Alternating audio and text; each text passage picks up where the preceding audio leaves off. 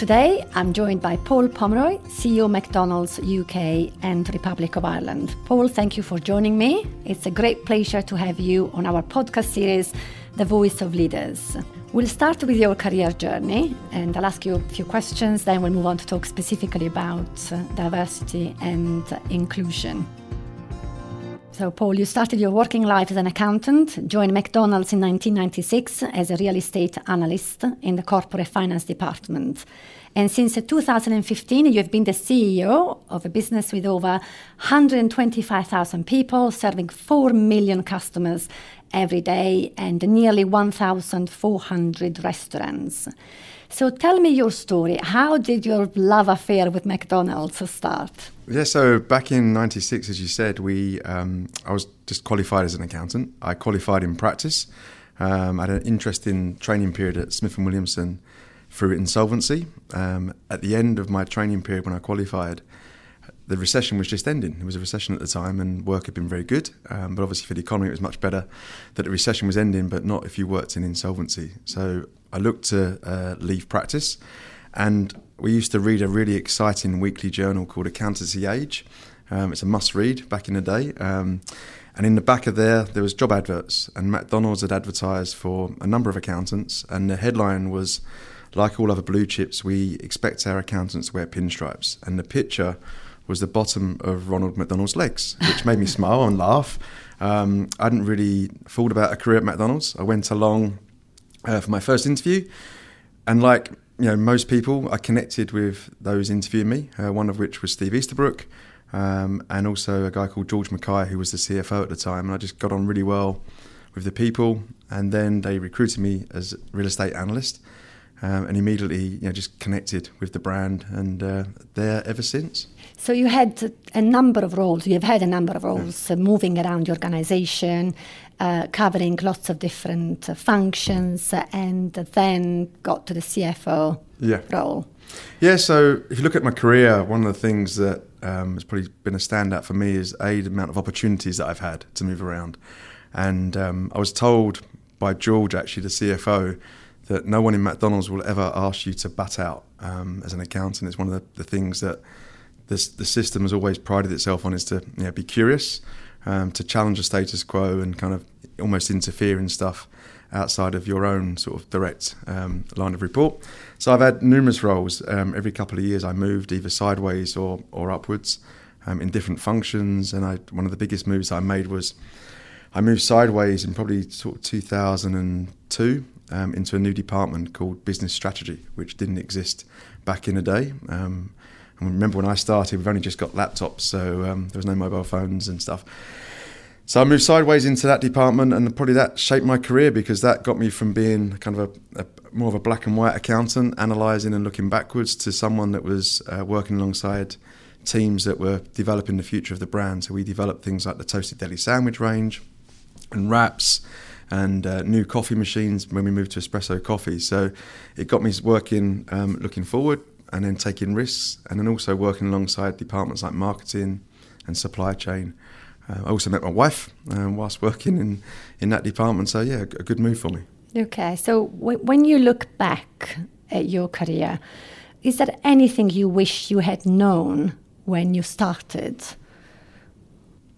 It's a really, really good question. So, what I'd known, I suppose, um, I learned on the way, and I think one of the bits of advice I give to people often when I meet people on training courses in East Finchley is that always take the opportunities that are in front of you. Um, people get obsessed about getting promoted, um, and I learned over the years, probably after about 10 years actually, that um, time frames to getting promoted when you're in the moment feels quite long. Um, but getting the experience that means that you've got breadth um, to your um, CV is important. So moving sideways into a different department can be as important as taking that promotion uh, within the same department. And when I moved sideways into business strategy, there was an option to stay in finance, in corporate finance, and get promoted, um, which would have got me to the next level quicker. But I saw that the role in business strategy gave me more breadth, more opportunities. Um, mm. And I suppose that bit you learn as I went. And I, if I'd known that younger, I may have developed quicker. Who knows? And again, looking back, would you have ever imagined you would have stayed with the same company for as long as you have been? So over 20 years. Yeah, 24 years nearly. Yeah. So no, not at all. So um, again, I get asked um, both internally and externally, you know, why have you stayed? And firstly, it's it's the culture and the people. I know we'll come on to talk about the culture, and I'm I'm now proud that I've got the ability to to help shape and evolve that culture. Um, but that was really important to me. I think I found a place where I could be myself, which was important, and be true to who I wanted to be. and but also then the opportunities, um, you know, working in an environment where you weren't held back. Um, some of my colleagues that left practice were waiting for people above them to move on always to get the next level, whereas in McDonald's we change structure, we evolve, and I've always been given those opportunities. And then finally, it's just the people. That you know, the people in, inside McDonald's are infectious.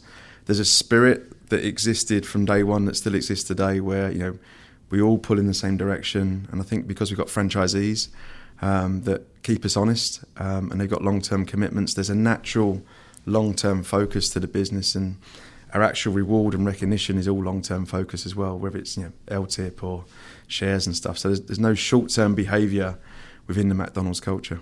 We've also talked about uh, um, not just leaving things at the door, mm. we've also talked about showing um, vulnerability mm. as, as a leader. And um, you have recently uh, participated in a, an interview that has been published in, in a book mm. about um, resilience yeah. and well-being and mental health.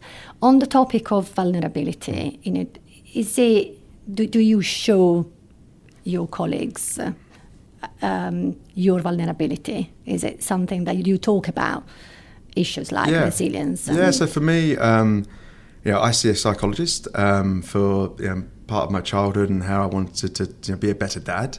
Um, I'm very open internally that I see a psychologist, and I think um, the days where you know, people in my position should hide that they've got stuff going on that they need help with, um, I think are long gone. I think it's important as a boss that you show that you have challenges. I'm very open about the fact that parenting is tough. Um, you know that you know it's probably one of the toughest jobs I've ever done is being a dad to two young boys that are energetic um, and, and, boisterous and all the stuff that comes with that. So I'm very open internally. I'm also um, a noisy leaver, um, so I, I prioritise when I'm not travelling or not out for dinner to make sure that people know that I prioritise leaving to see the boys. Um, to help with bath times and, and to do the right stuff as well. My wife works; she's full time, and people often forget that you know when we come on to talk about sort of, you know, creating the right cultures that you know for every working you know husband there's a working wife a lot of time as well so making sure that cultures are flexible for both partners is, is important to me and but no showing showing that you're human I think is important yeah. showing that you care mm. um, about you know, yourself your family but also the people that work for you I think is important and my mum always taught me that if you try to treat people the way that you'd want to be treated um, you won't go far wrong in life. And I think that carries through right the way up to the job I'm doing now, and you know, you know any any job I do in the future. I was actually going to ask you to talk about my your mum, and I was going to ask you about the most influential people to mm. you. And I, I, saw that quote yeah. about your mum saying, "Whatever situation you are in, if you treat people with honesty and respect, you won't go far wrong." Yeah. So does she feature in your list of most influential people? Yeah, so my, my mum, my mum was actually up at the weekend. Um, she stayed with, with myself and, and, my wife and the boys, and yes, she's definitely very influential. She's a tough lady, um, strong lady. Um, she's very honest with me um, as well, which is important. As you become more senior in the business, you still need people around you that you know tell you the truth. Um, a lot of times, in senior positions, people tell you what they want you to hear um, or what they think you may want to hear, yeah. and not always how you really are. So, now my mum's a big influence on, on me. Um, I'm very close to my sister, and obviously, my wife is a massive influence as well mm. uh, on me. And then professionally, um, outside the family unit, we talked about George, who was the CFO when I first joined. I still see George probably you know once a quarter um, for lunch or dinner. Um, he's retired now, but he's still a huge influence on me. I'll often seek George out for advice. Um, he's very wise. Um, mm. He was someone that actually showed that he, when I first joined McDonald's 20 odd years ago, he would only work 8 till 6. Um, in days when 8 till 6 was probably quite short for, for certain cultures, mm. Um, but he would leave re- religiously at 6 o'clock um, and say that we've not finished. We can come back tomorrow. And he always used to say that Rome wasn't built in a day. So, yeah. But then I've, I surround myself, I try to surround myself with um, advisors because um, I think again the modern CEO needs people around them to give them advice. So I have um, mentors that used to be in, in McDonald's that have got the legacy of the culture, but then also people that are completely um, separate to the McDonald's culture. So my professional coach is a lady called Annette Court, um, who's the chair of Admiral Insurance, and she used to work for Direct Line Insurance in Zurich. Um, like me, she's kind of grown up within certain businesses and got promoted, but she's very separate to the McDonald's environment and gives me great advice that's completely different to what mm, mm. certain internal people may want to give you. So, talking about advice, what's the best advice that somebody has given you? so, when I, I, got a lot of advice when I first got the job. So, when I when I took over five years ago, the, the, the, they all said, "Don't muck it up." Um, so, it's quite good advice. I suppose the best advice was from a um, school teacher many years ago, which was um, to always try as hard as you can um, and don't waste your ability. I was a typical boy when I was at the grammar school down in Kent, but my PE teacher at the time, Mr. Weston, was also uh, my maths teacher, and I, I found maths um, enjoyable and luckily quite easy. Um, but I probably didn't try as hard as I should have done. And Mr. Weston took me one side when I was about 14 and said, You're going to waste your ability um, if you don't try a bit harder. And I think you know, always turning up um, and trying as hard as you can is something that um, I pride myself on.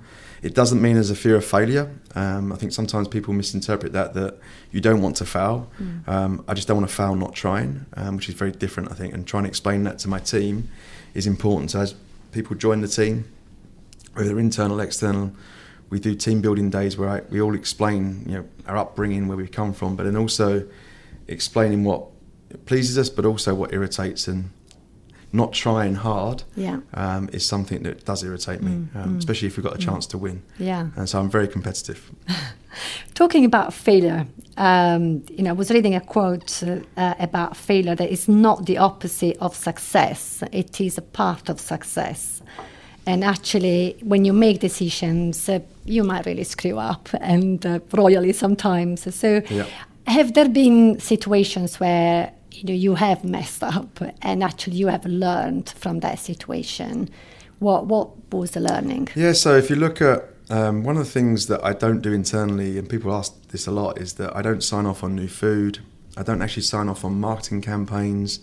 I don't sign off on the physical look and feel of our restaurants. We have um, a very clear vision of what we're trying to achieve, but then also underneath that, within um, the business, we have very clear strategic direction. Um, but there's been a couple of times when I've been asked to sign off on stuff, and one of the biggest mistakes that myself and um, the CMO Alistair at the time, who's now CMO for a big part of the global business, um, we got the mood of the nation completely wrong. We signed off on an advert um, that was called Dad internally, which was about um, a young boy who had lost his dad, um, sadly, and it was him on his journey to McDonald's and how his dad had related to certain things, and how he was always trying to live up to his dad. We put that situation in the McDonald's environment. It was, it was a lovely advert, but we just misread um, the mood of and, and, mm. and, just got it completely wrong. And um, one thing I learned was to be honest. Um, you know, we, we immediately the next day pulled the advert, apologised, um, and you reflect. And then I got asked some really strange questions. With you know, have you sacked the agency? Have you sacked the CMO? Um, and no, I mean, I think for me, the moment you do those sort of things is when you stop taking the risks and you yeah. stop stop learning from your failures. We pushed we were trying to push the brand forward, um, and in that state, stage we pushed too far, entered into the wrong area, and there was a disconnect. And I think, but if you overreact, um, you know, then you, you end up in, in, a situation where we were probably in 2000 when we we were kind of hamstrung by not trying new stuff as a brand, and I learned a lot yeah. in those early days by watching the brand have a fear of trying stuff mm. um, because we was in you know in the press for the wrong reasons and and stuff like that. So not overreacting is important and making sure that you react at the right time and in an appropriate way, and then be very supportive as well. Okay. i am going to move on to talk about now diversity and inclusion. So, you have recently joined the WHTL advisory board, and yeah, thank you for no, coming on board. It's very exciting to have you.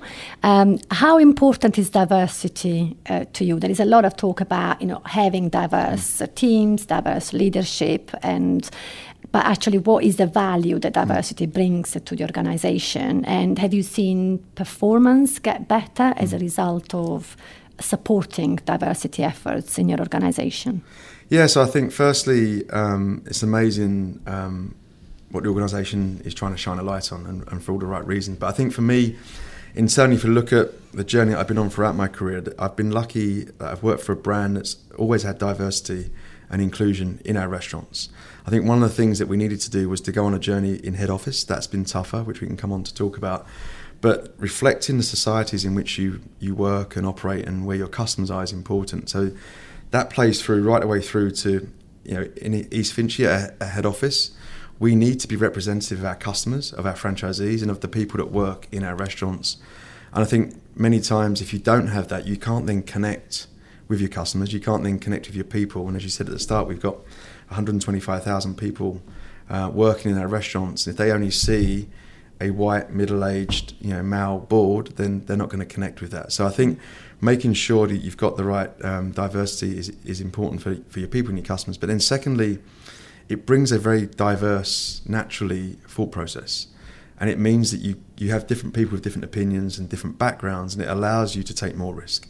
And part of the success over the last five years of me not mucking it up has been that we've had different views around the exec table. Mm. Um, yeah, we, have been on a journey to get my more diverse diversity around the exec table, um, which I've been pleased with the progress we've made so far, but we're not finished yet.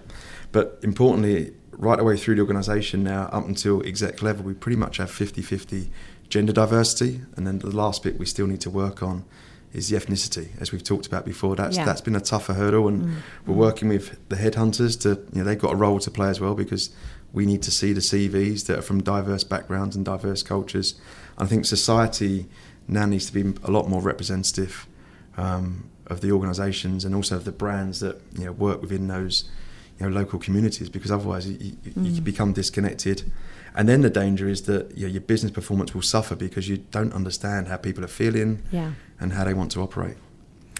Uh, what are some of the practical things that you have done to create an inclusive environment uh, around your uh, um, board? I know you've tried things like not chairing executive meetings, yeah, sitting yeah. and watching everybody else, yeah. um, and that has given you a different mm. perspective. You know, how has that landed? You know, is, is are you still doing it? Is that yeah, so? I don't. I haven't chaired a, an executive meeting for nearly two years, um, and we we we rotate the chair, um, and they never asked for me to come back, which probably tells you something. So I've not been given the task of chairing a meeting for nearly two years. Um, the other thing that I pride myself on is um, the culture side. So creating a culture that's open um, and flexible for everyone um, is important. We still need to run the business, so you need to have guardrails and, and principles around what that flexibility means, uh, what openness means, um, but making sure that the culture that you create um, feels good for everyone um, is critical. We've also done some positive steps around you know, women in leadership, as an example, where we've had a, a program that's been designed to give women um, a better voice um, and and training. And the program has been so good that you know we've, we've, now got a lot of the male colleagues saying that they want to have part of that training development. Um, so we've done some positive steps to kind of um, sort of turbocharge the culture element. And then the, the final bit is people like myself and, and the leadership actually leading by example. And one of the most refreshing things I heard is that when I, not long after I took over, um, I left um, a senior cross-functional meeting bang on five o'clock to go and pick my oldest son up from nursery, um, and the meeting was due to run till 4:45, and it was already 15 minutes late. So I said, "I'm sorry, I've got to go." Um, and unbeknown to me, after I left the meeting, um, about three or four mums and dads then also left but they were all in fear that basically is he going to leave or not? Yeah. Um, and I left that meeting. I think it's one of the things that symbolically went round the office yeah. that it's fine yeah. and you've got permission to put your family first um, because you can't be 100% to everything all the time. So I think creating that culture around um, stuff is important. And then people like Mita that work within our HR team as you know, been a fantastic role model to to really shine a light on how we can create cultures that are inviting to different backgrounds and different ethnicities. And I think people need role models internally, and I think picking those role models that we have and then shining a light on how successful they've been. It breeds that sort of um, attraction that people want to come and work for you, and yeah. it's been the same in our franchise community where we've suddenly sort of broke the back of being able to recruit women as franchisees. We've now gone above ten percent um, which doesn't sound a huge amount, but the industry average, average is around seven, and we were probably at five three or four years ago. So for us to break um, 10% of our franchisees being women. Suddenly, we're now starting to attract more and more women into the franchise community, which is great. Yeah, I like the story you shared with me a few weeks ago uh, when you were asked to attend, I think it was a meeting in Asia. And uh, you said you had to check your with your wife mm. first because you had made other commitments the same month, and um, so so talking about that modeling the right mm. you know behavior and then setting example for people around you who are are watching, are watching what you do, and are watching what you say, are watching how how you behave. Um, few things, you know, you talk about uh, um, four core principles mm. that you have always followed in your mm. life, mm. and balance uh, mm. is is one of them, and specifically about uh, balance with between work and and family. Um, so just tell me a little bit mm. more about that balance. You know, you talked about your wife having a very senior role. Yeah. You know, I've seen that she started a new job, yeah. you know, this yeah, year. Just, so started, big responsibilities and same in budgets and travel and, and, and people. How do you manage that balance? and how do you manage those joint responsibilities uh, as, as parents?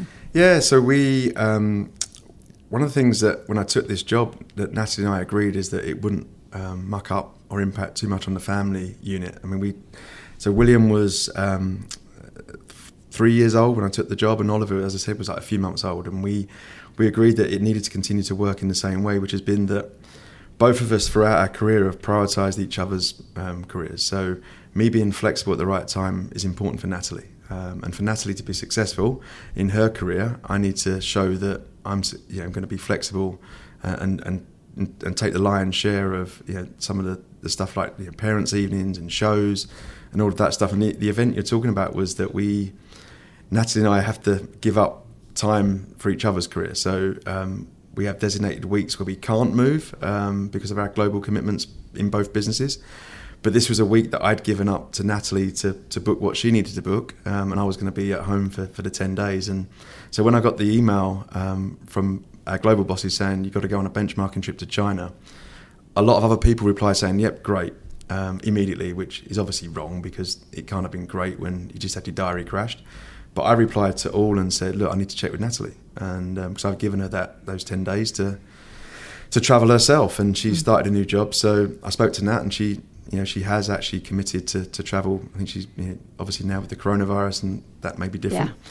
However, you know, I went back and said, "Sorry, I can't make it." Um, and you've got to have the strength of character to stick by your principles, and I've done that even before you know we had children. We prioritised health and well-being and even before Natalie and I got together, I used to prioritise you know, getting to see my friends uh, and going to the gym, going to watch my beloved Tottenham Hotspur.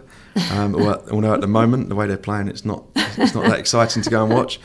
But making sure that you carve out time for your own you know, sanity and well-being is important. And I'm very clear that you can't work at 100%. You know, all, all the time. time. It's impossible. You burn mm. yourself out, and whatever I always say to people, whatever it is that helps you relax, you've got to find time for that, whether it's you know, mm. Pilates or yoga or the gym or walking or being with your family and friends. People need to have that time. I think the toughest thing now is in the modern world. You know, when I first joined, you had to dial back in using a modem and all that sort of stuff, and no one did. So you left at six, and then between six and eight in the morning, you were left alone. Whereas now, with the technology, so we've got new principles time. around. We don't now email each other between seven at night and seven in the morning. Or we try not to. We, we try not to email each other at the weekends as well. And then meetings run from ten till four, um, so that people have time in the morning to pick up email, and then also time at the end of the day to to finish email before they go home. Because I think you see people, you know, I, my office overlooks East Finchley Tube Station. It's a fascinating people watch in the morning where you've got hundreds of people all standing, staring at the floor and staring at their phones, all connected. No one's talking. Yeah. Uh, no one's reading yeah. papers anymore. So I yeah. think trying to create time where people can catch up on email uh, before they get home and then leave work at the front door is important. We touched upon the customer's perspective mm. a little bit early on, and I just want to bring you back to that point. Do you think that having diverse representation matters from a customer's perspective? Do, do they care? Yes, definitely. And if you sit in a focus group um, behind a glass screen, they, they won't call out that it matters to them in that moment. So you're not going to hear, un- unlikely unless it's probed, that you know McDonald's having a diverse leadership team or a diverse franchisee group is important to them. But what they see in the restaurant, where you know, where it really matters, is the experience they get is come from a diverse culture that understands them. So you know whether that's you know, gender balance, ethnicity, you can't please your customers in the modern world if you don't understand where they're coming from. And I think the holy grail for all big brands like McDonald's is to try and make customers feel special and unique every visit. And you said earlier we, we serve over 4 million people a day, um, and making everyone feel like a, a true customer and an individual is really difficult. And if you don't understand those individuals, it's very difficult to do that. And in the world of tech, where a lot of people interact with you on tech, um, knowing when to have that human interaction is also critical, and how you then interact with people is really important. So when someone comes into our restaurant and sees a, retiree of 85, there's a connection. So that you know that, that, that older man or that older lady that wants to come in for their breakfast, there's a connection. And the same way, if they come in and see someone with disability working in our restaurants, there's a connection. Um, and I'm very open when I'm you know in the restaurants talking to people about you know my own problems and challenges that I'm dealing with, and you find out a huge amount from your crew by being open with them. And again, same for our customers. A lot of our customers will share um, their most inner secrets with our crew, and if there's a re- reaction and re- a relationship there, um, that builds that trust, which is so important for brands like McDonald's. This month we're celebrating International Women's Day. How is McDonald's celebrating? So we have a big event on the day itself on a Sunday, which I think is great. Um, we have a big event on the Monday where you know we have uh, June Sarpong coming in um, to talk to us. Um, she's going to host an event with myself. Um, hopefully, we'll be able to play um, some of the podcast um, out live to, to our business as well. Um, and then we're going to also uh, recognise our, you know, our most influential women within in that day as well. Make sure that we use it as a springboard. The day itself is a great um, uh, occasion where you can celebrate, but also then use it as a springboard to launch a few things within the business, which Mita and the HR team are working on as well. Um, so yeah, watch this space. But it's, it's a great day um, to celebrate, um, and also make sure that again we do it in a, an appropriate way, um, and it feels real and genuine um, to everyone that works within East Finchley and across our restaurants. Great. So, if you could step into my shoes, what would you have asked yourself that I didn't? um, what would I have asked myself? Probably um, what's the toughest thing that you know the boys have uh, have, have, got you to do, um, or, and what's the most embarrassing thing that you've done uh, for the boys as well? Um, so the, the, and what the, is it? so the the toughest thing is um, we've talked about this, but you, you, want them to grow up happy, um, but you need them to grow up within a framework that gives them the right um, step in the world. So you know loving them when when they're being naughty um, is the most important thing that you have to do as a parent. Unconditional love. Unconditional love. Um, and people talk about it, but until you've been a parent, it's tough to know what that means. And then the bit that's been the, the, probably the funniest moment is when I threatened my oldest that if he didn't behave himself, that I would do um, a, dad dance um, at one of his school events, and uh, it's probably the quickest I've ever seen him get his shoes on. That's for sure. so uh, doing the dad dance, he was he was in fear of me doing some odd dance. Um, Fabulous. so, um, finally, what's your favorite word? Do you have a favorite word and why?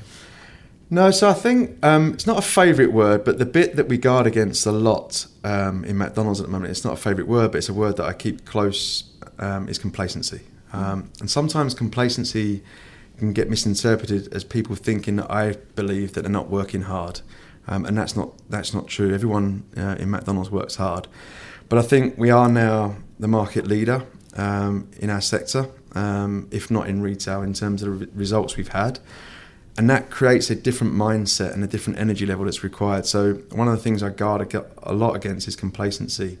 Um, and it's natural because you know, we've been growing now for you know, nearly 15 years, consecutive quarters. Uh, and it takes a lot of energy to keep keep that going. Uh, but I think when you are the market leader, it means that people now copy what we try to do. Um, they'll copy some of the cultural stuff that we're trying to do. They'll copy some of the physical stuff that we're doing in our restaurants.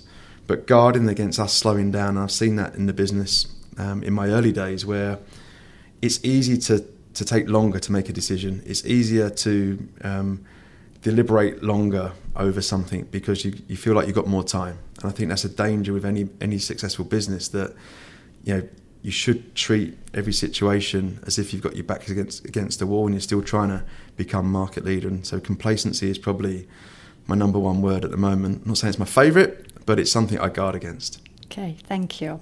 Paul, thank you for sharing your story and views with us. A personal thank you for being my first guest My on the Voice of Leaders podcast series and for supporting the work that we do at WIHTL. Thank you very much for listening. I hope you enjoyed our conversation. Visit our website to find out more about the work that we do to promote diversity and inclusion across hospitality, travel, and leisure, and also to check who our next speaker will be. Do not forget to subscribe to the podcast series. Thank you and goodbye.